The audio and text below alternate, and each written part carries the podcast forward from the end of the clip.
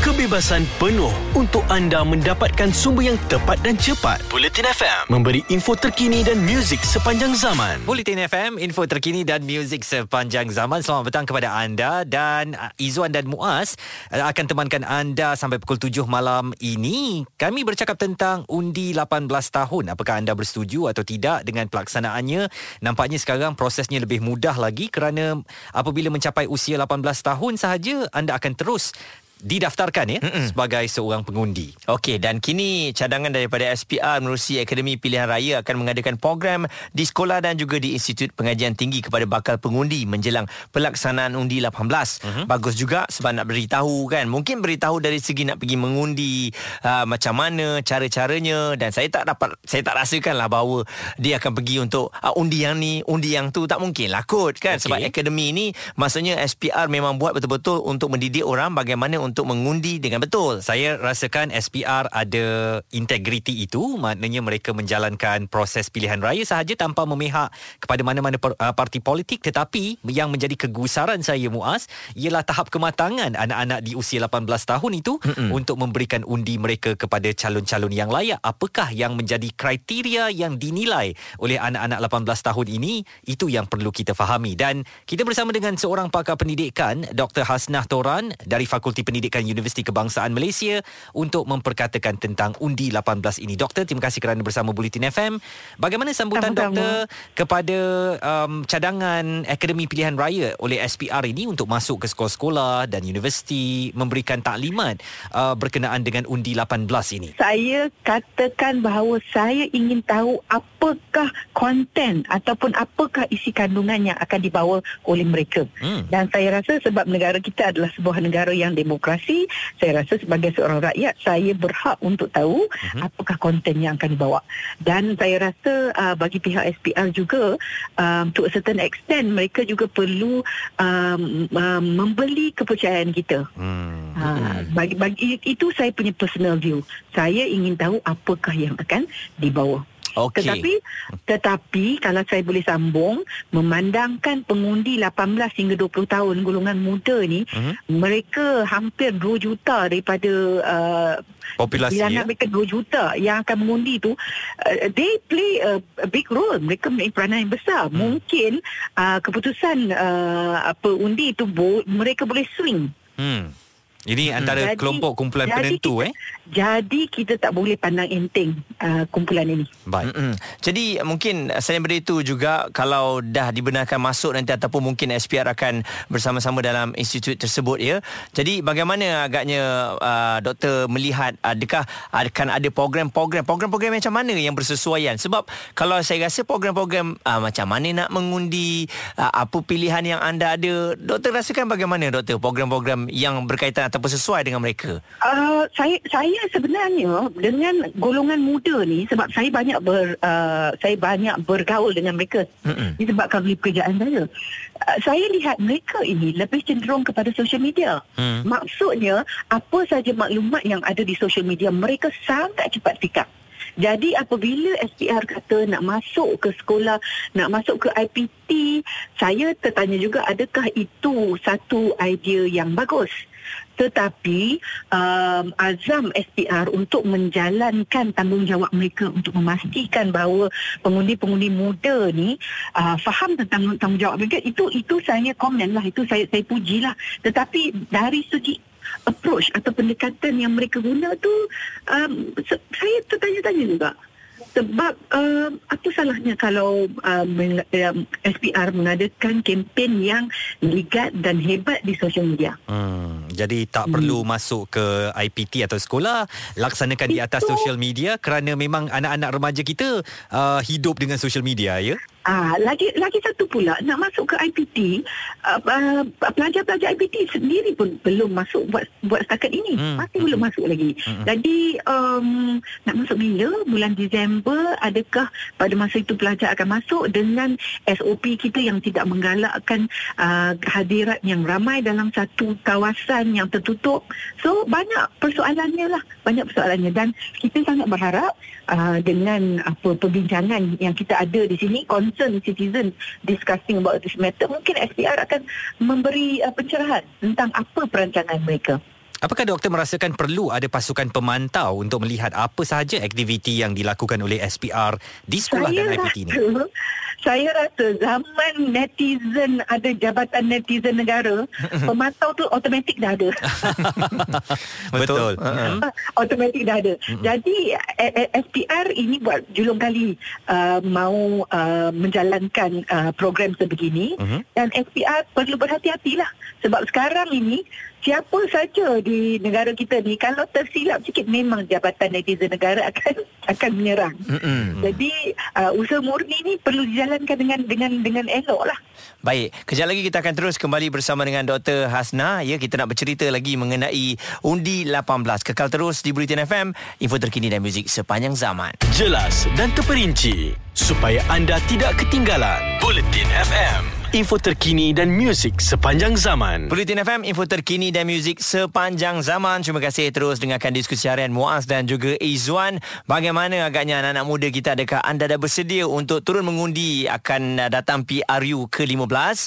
Adakah anda betul-betul sedar siapa orang yang anda nak mengundi? Ataupun sebenarnya tiada pilihan pun anda nak mengundi? Jadi oleh kerana itu, isu ini kita bawakan. Undi 18 ini adakah benar akan dilaksanakan dan juga SPR adakah telus untuk memberikan penerangan kepada pelajar-pelajar IPT dan juga sekolah. Persoalan Muaz tadi tentang anak-anak remaja kita yang akan boleh mengundi tak lama lagi sebenarnya turut uh, bermain di fikiran saya ya. Apakah anak-anak pada usia 18 tahun ini sudah ada kematangan untuk berfikir tentang masa depan negara tentang perjalanan politik siapa yang perlu diberikan peluang mentadbir dan sebagainya? Saya mungkin sedikit uh, ada sedikit rasa sangsi Mm-mm. uh, mungkin kerana saya dah berusia dan melihat uh, kita pun pernah berada di usia 18 tahun kita tahu apa prioriti kita pada ketika itu ya. Uh, tetapi nampaknya ini perlu dimainkan peranannya oleh semua termasuk SPR untuk memberi kefahaman kepada anak-anak 18 tahun ini supaya mereka boleh menjalankan tanggungjawab sebagai seorang warga negara apabila diberikan peluang itu dan kita masih lagi bersama dengan Dr Hasnah Toran pakar pendidikan di Fakulti Pendidikan Universiti Kebangsaan Malaysia. Doktor rasakan kita tetap bercakap tentang wajar atau tidak wajar SPR masuk ke institusi pendidikan ya sekolah dan IPT. Apakah ada cara-cara lain yang mungkin boleh dipertimbangkan oleh SPR uh, sehingga mereka tak perlulah melepasi pagar sekolah dan IPT ini kerana mungkin boleh menjadi satu uh, cemuhan ataupun pandangan sinis orang ramai mereka menyebarkan propaganda-propaganda kerajaan sebagai contoh. Saya rasa uh, kita tak perlu mengambil uh, sniper approach. Sniper approach maksudnya satu peluru saja yang keluar. Mhm. Mm-hmm. Saya rasa mi- mungkin kita boleh guna shotgun approach. Wow. Maksudnya sekali tembak keluar 4 5 6 uh, biji peluru. uh, jadi bukan saja uh, apa tu remaja-remaja kita yang 18 tahun ke atas saja yang perlu kita uh, berikan maklumat. Ibu bapa pun kita boleh berikan maklumat dan Betul. selalunya anak-anak kita dengan budaya timur ni selalu tindak tanduk mereka mendapat uh, input daripada ibu bapa, mendapat uh, pandang-pandangan daripada ibu bapa. Jadi uh, saya rasa pihak ibu bapa pun perlu diberi uh, apa penerangan bahawa anak anda yang remaja ni dah boleh mengundi, mungkin anda boleh bagi nasihat kepada dia, Hmm. apakah jenis kerajaan yang dia nak di masa depan dan saya rasa tak salah kalau cikgu-cikgu di sekolah dan pensyarah-pensyarah juga bercakap tentang proses de- demokrasi. Hmm. Saya saya rasa ya kita sebagai pendidik kita boleh bercakap tetapi apabila dia masuk dalam pondok mengundi itu memang itu adalah kebebasan dia lah untuk memilih uh, yang mana-mana kerajaan. Jadi saya kata uh, tak perlu sniper approach tetapi shotgun approach. Maksudnya uh, apa kempen tu tak, tak tak tak perlu kita zoom kepada yang 18 ke atas kita zoom kepada seluruh lapisan masyarakat. Uh, ibu bapa ahli keluarga pendidik supaya ber- uh, beramai-ramai kita pastikan bahawa remaja kita mengundi sebab hmm. mengundi ni mengundi ni adalah satu perkara yang sangat penting it's a very important task for them to do Mm-mm. Doktor, mungkin ini keluar sikit daripada kita punya topik pada hari ini. Eh. Apabila kita tengok mm-hmm. sekarang banyak sangat pecahan parti-parti baru yang ada. Jadi adakah doktor tengok ini uh, ini akan memberi impak kepada anak-anak muda usia 18 tahun ini untuk mengundi? Maksudnya parti mana yang mereka akan pilih? Sebab kalau dulu kita mungkin pilihan kita tak banyak. Mm-hmm. Tapi sekarang pilihan banyak. Anak muda 18 tahun pula nak mengundi. Betul. Saya, saya yakin dan nak PRU nanti akan ada parti-parti yang mm-hmm. konon-konon suara anak muda juga. Se- sekarang dah ada nanti mungkin mungkin ada lagi banyak. Pandangan doktor. Sa- Saya rasa uh, ada perubahan dalam pemikiran pengundi sekarang di mana mereka lebih mengundi personality daripada parti. Hmm. Saya, saya saya nampak itu. Dan uh, kalau uh, bacaan saya tentang pemikiran anak muda ini betul, uh, they are like anak muda ini uh, mereka memang tak suka dibelenggu. Hmm. Mereka tak suka dibelenggu oleh uh, apa apa jenis parti, mereka tak suka dibelenggu sama ada yang di, yang akan diundi uh, itu lelaki ke wanita. They they are, they are more broad minded than we are. Uh-huh. Saya rasa memang uh, saya lah terutamanya yang berusia 50-an ni memang saya nampak ada generation gap antara saya dan pelajar-pelajar saya di fakulti. Hmm. Uh, pemikiran mereka adalah sangat berbeza dan saya rasa mungkin kita bimbang sebab ini kali pertama undi 18 uh, dan uh, yang pemerhati-pemerhati politik tu uh, mereka akan ada banyak perkara yang boleh mereka boleh ulas tentang apa apa tindakan ini uh, pengundi-pengundi 18 dan ke atas ini. Tetapi saya rasa ini adalah sesuatu yang kita harus lalui sesuatu yang harus lalui dan selepas beberapa pengalaman itu yang akan mematangkan kita dan kita akan lebih faham tentang pengundi-pengundi 18 ke atas. Tetapi uh, saya rasa bagi parti-parti politik pula mereka akan melihat bahawa pengundi-pengundi 18 ke atas ini ada suara mereka dan saya rasa mereka dah mula memainkan jentera mereka sama ada mereka nak memasang calon yang lebih muda ke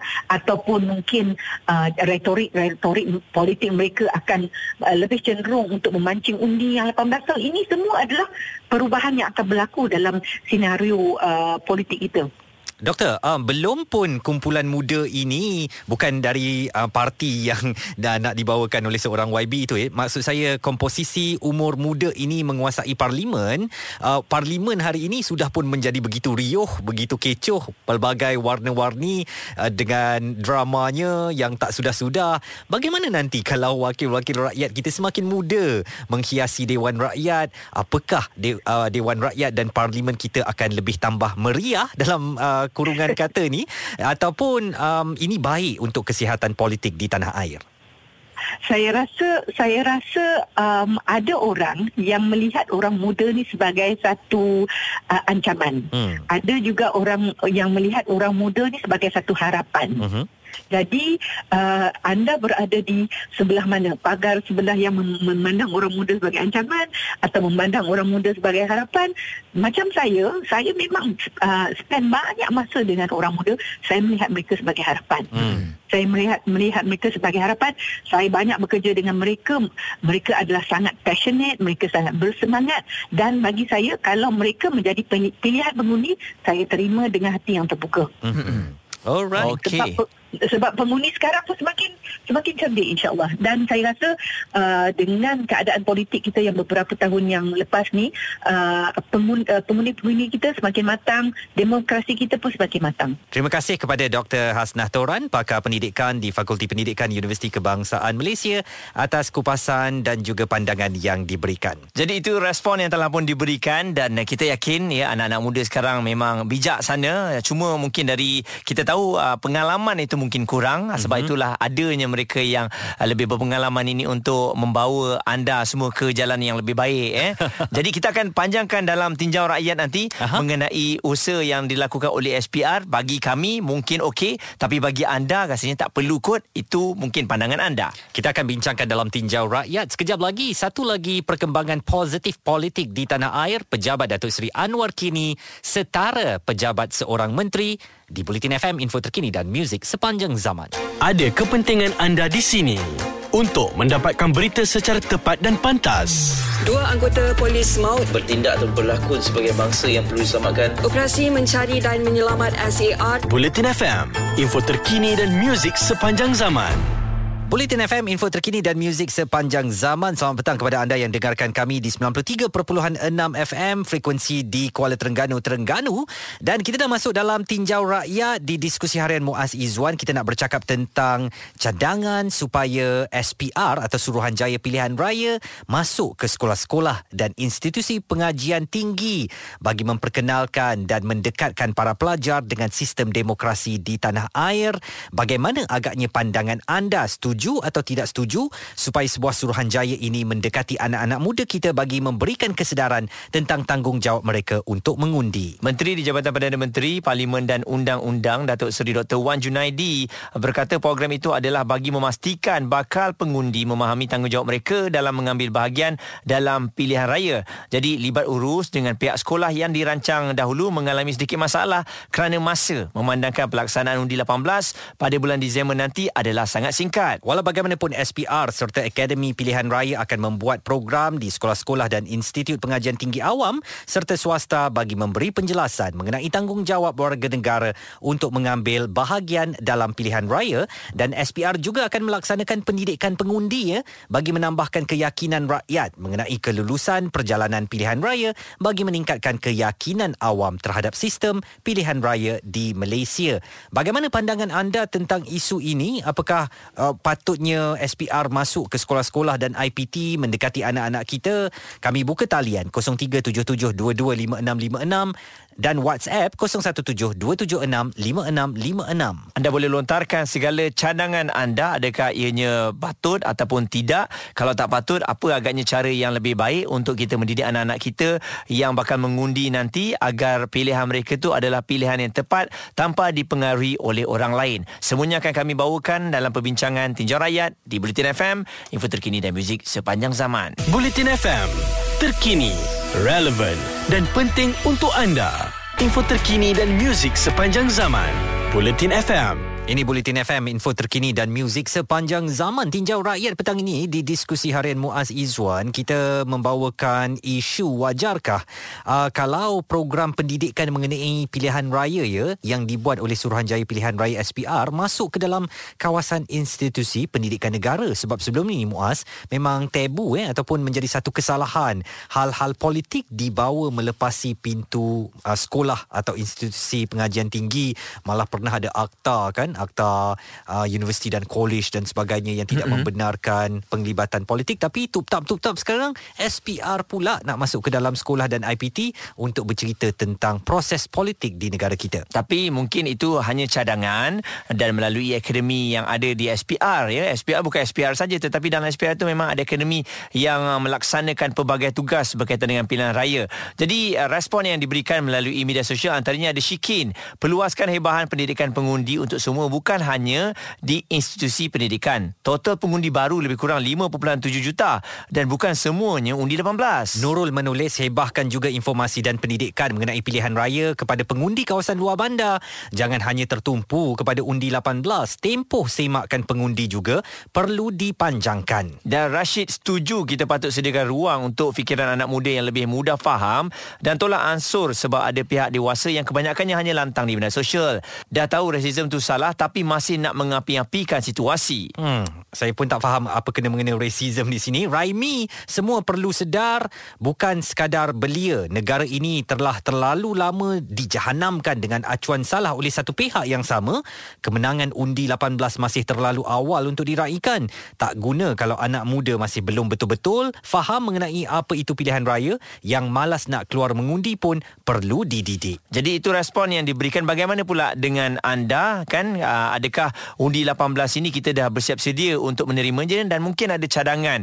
Bagaimana cara yang terbaik untuk kita memberitahu kita didik anak-anak kita ni bahawa uh, mengundi ini adalah penting dan uh, undi anda tu walaupun satu dikira untuk masa depan yang lebih baik. Dan undi 18 ini anak-anak kita baru berusia 18 tahun akan terus secara automatiknya masuk dalam daftar pengundi. Apakah anda rasakan di usia 18 tahun mereka telah matang untuk membuat pilihan yang uh, tepat dan bijak mengenai siapa yang boleh memimpin Malaysia ini pandangan anda kami nantikan di talian 03 77225656 atau WhatsApp 0172765656 Bulletin FM info terkini dan muzik sepanjang zaman Kebebasan penuh untuk anda mendapatkan sumber yang tepat dan cepat. Bulletin FM memberi info terkini dan muzik sepanjang zaman. Bulletin FM info terkini dan muzik sepanjang zaman. Diskusi harian Muaz dan juga Izzuan. Hari ini kita membincangkan mengenai SPR masuk institusi pendidikan. Adakah tindakan yang wajar untuk mendidik uh, anak-anak kita yang di sekolah ataupun di universiti untuk kepentingan mengundi ni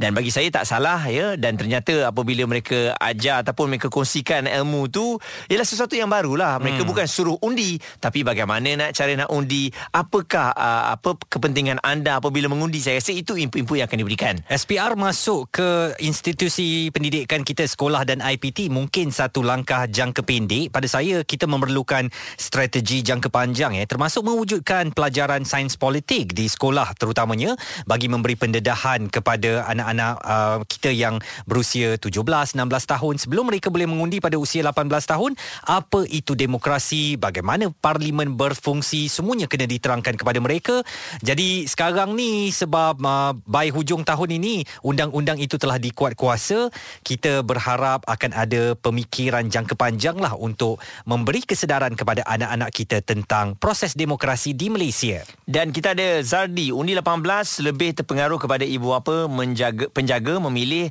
atau mengikut pilihan ibu apa. Sebab ramai rakyat ya, remaja, rakyat negara ini tidak matang pada usia ini dibandingkan dari negara Eropah sebagai contoh dan pendidikan serta pendedahan mengenai pilihan raya kepada anak-anak muda sangat wajar. Anas menulis di Twitter at Bulletin FM, anak muda dilihat tidak mempunyai uh, masalah dengan sistem demokrasi namun faktor ahli politik membuatkan mereka tidak lagi percaya dengan sistem tersebut. Apa yang terjadi di Melaka sekarang adalah sesuatu yang sukar untuk diungkapkan, kesannya besar dan halus meresap dalam pemikiran anak-anak muda. Manakala Mia katanya kurang setuju dari segi praktikal 18 tahun masih lagi remaja yang uh, di peringkat sekolah untuk STPM dan saya tak mahu uh, sekolah jadi jadi uh, pusat kempen politik dan tempat pelobi undi. Maka cukuplah jadi tempat buang undi. Mira menulis budayakan nilai-nilai murni di sekolah dan institusi pendidikan. Uh, cuba semula mata pelajaran yang tidak lagi relevan. Wujudkan mata pelajaran yang semasa. Contohnya undi 18 wujudkan kelas asas perlembagaan. Hmm, jadi ini antara cadangan-cadangan yang baik dan kita faham rakyat Malaysia dah memang tahu mengenai pilihan raya begitu juga dengan undi. Jadi kita nantikan ini hanya cadangan kan? Mm-hmm. dalam masa terdekat ni kalau kita tengok sekolah pun uh, buka belum tentu boleh masuk sewenang-wenangnya sebab dia ada sistem penggiliran. Begitu juga dengan pelajar IPT saya rasa mereka pun tengah busy nak masuk universiti. Mungkin ada assignment ada kerja-kerja yang harus mereka lakukan. Saya rasa sekali lagi ini adalah langkah jangka pendek sahaja dan kita tak perlu melatah. Uh, tetapi pihak kerajaan perlu memikirkan uh, langkah jangka panjang termasuk memperkenalkan subjek-subjek tertentu mengenai politik supaya anak-anak kita faham kenapa mereka harus membuat wang undi. Kejap lagi dalam Tarung Sarung ada berita baik untuk anda yang minat dengan bola sepak. Anda boleh datang sebagai penonton. Semuanya di Bulletin FM, info terkini dan muzik sepanjang zaman. Jelas dan terperinci supaya anda tidak ketinggalan. Bulletin FM, info terkini dan muzik sepanjang zaman.